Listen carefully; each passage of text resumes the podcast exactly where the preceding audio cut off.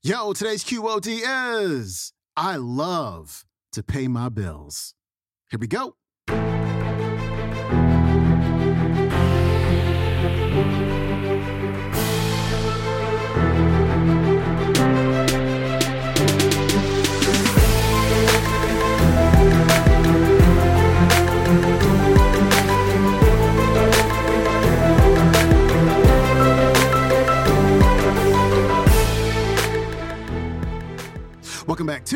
Quote of the Day Show. I'm your host, Sean Croxton of SeanCroxton.com. We got Jim Rohn back on this show.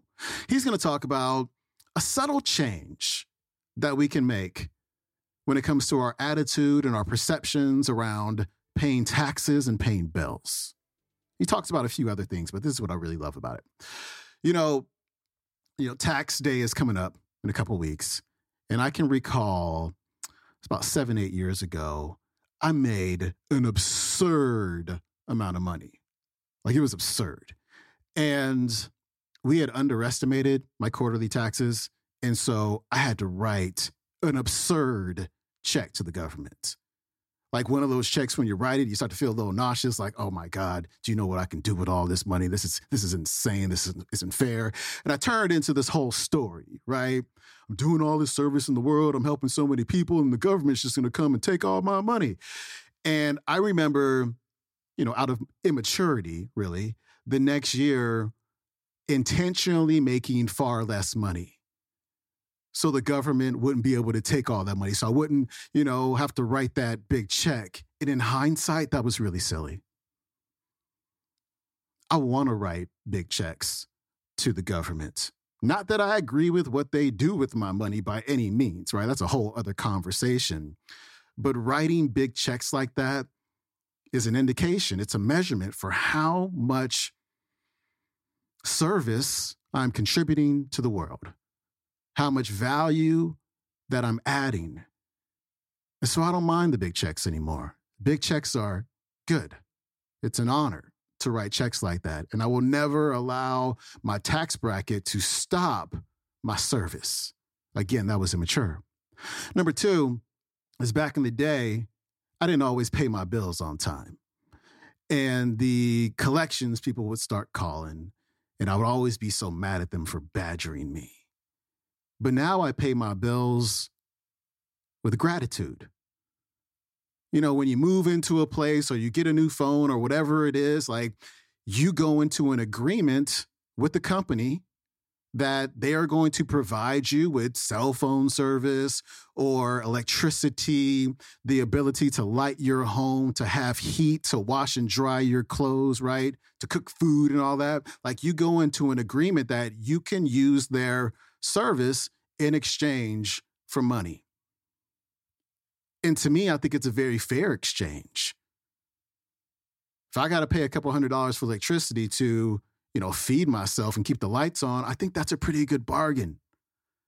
So instead of looking at, you know, our bills as this dreaded thing, let's just just subtly shift our attitude about them and say, "Oh my gosh, I'm so grateful for electricity and cell phone service and gas and heating and all of that stuff.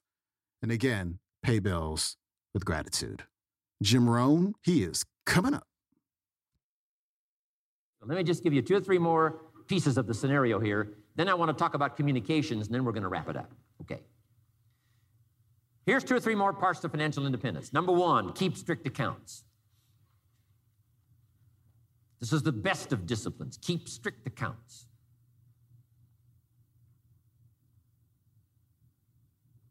Did you ever hear this expression?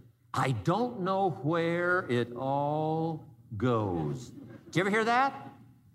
I don't know where it all goes. Oh, we'd love to have you run our company. You don't know where it all goes. Whoa. You ever hear this? It just gets away from me. It just seems it just gets away from me. Uh, we'd love to turn the world over you. It just gets away from you. Come on, you got to have better disciplines than that. Let that be the 90%. Let that be the scenario of the 97%, but don't let it be your scenario. Don't let it become your philosophy. Keep strict accounts. Next, a new attitude. I had to develop a new attitude as well as new concepts. Here's what I used to say I hate to pay my taxes.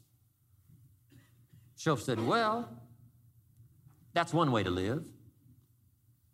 I thought, Well, doesn't everybody hate to pay their taxes? He said, No.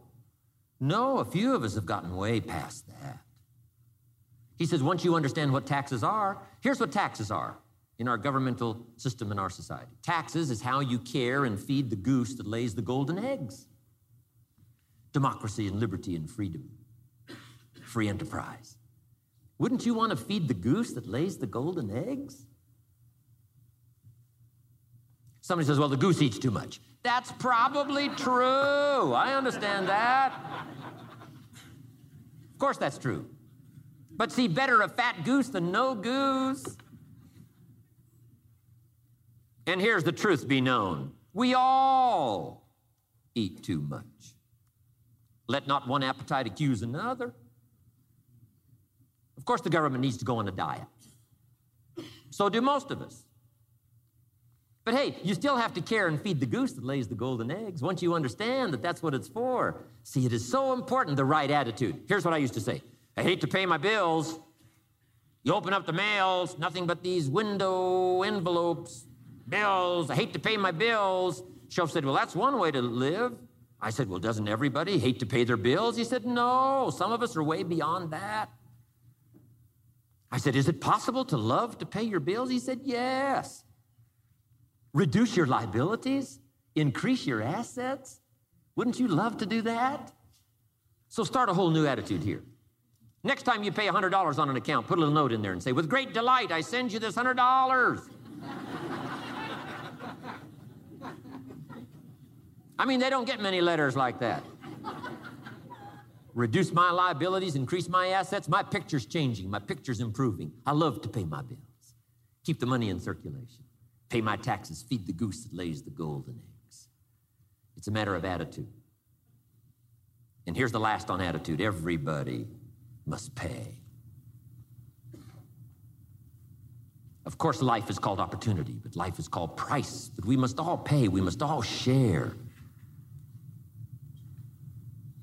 One of the classic stories of all time from ancient Bible script says Jesus, one day, and his disciples were standing by the church treasury, synagogue treasury, watching people as they came by and put their offering in the treasury. That wouldn't be a bad idea. Jesus and his disciples standing by the treasury while everybody walks by. Jesus says, How much was that? How much was that? Hmm, interesting. And the story said some people came by, put in big amounts. Some people came by, put in modest amounts, average amounts. And the story says then a little lady comes by and puts in two pennies in the treasury. Jesus says to his disciples, Look at that. Look at that. His disciples said, Two pennies, two pennies. What's two pennies? Jesus said, No, you don't understand. She gave more than everybody else. They said, Two pennies is more than everybody else? He said, Yes. Because I'm certain that her two pennies represented most of what she had. And if you give most of what you have, then you've given the most. Wow. What a lesson to learn. It's not the amount, it's what it represents of your life that counts. Now, let me give you the wisdom of the scenario that did not occur. And this is the greatest of wisdom. And in my own particular peculiar brilliance, I have the ability to record for you what was not recorded in the scenario of the story. Here's what did not occur, which may teach us one of the greatest of the wise things that was taught in this scenario.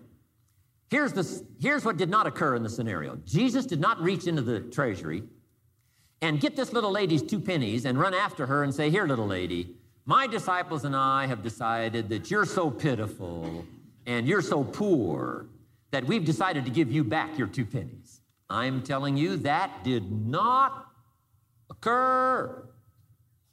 If it would have occurred, she would have been, would have been what? Insulted. She would have rightfully said, I know my two pennies aren't much, but it represented most of what I had. And would you insult me by not letting me contribute what I wanted to contribute, even if it's only two pennies? I'm telling you that did not occur. Here's part of the wisdom of the story that was not recorded Jesus left her pennies in the treasury, meaning everybody has to pay, even if it's only pennies. That's the key. And whether you start with pennies or whether you start with dollars or whether you start with nothing, remember part of the scenario is to spend, of course. Part of the scenario is to invest, and part of the scenario is to show a profit, and part of the scenario is to help take care of people who can't take care of themselves. If you'll set up your own philosophy, I'm not asking you to buy my philosophy, I'm not asking you to adopt my numbers. I'm only wanting to provoke you to think, for you to come up with a splendid economic philosophy that's got you up early and got you up late. It's got you thinking and pondering ways to use your resources and turn it into the dreams you want for the future. And that's my little story on financial independence. All right, that was Mr. Jim Rohn. His website is jimrohn.com. You can check out today's entire talk. It is on YouTube. It is called How to Have Your Best Year Ever. All right, my friends, we've got Dr. George Fraser on the show tomorrow. Don't forget to follow me on the Instagram. Also, check out my other podcast, my solo podcast, Mindset Coach, on your preferred podcast player. Also, if you want ad free episodes, go to your app store, download the Stitcher app, and join Stitcher Premium for as low as $2.99 a month and listen to QOD commercial free. I'll see you tomorrow. I'm out. Peace.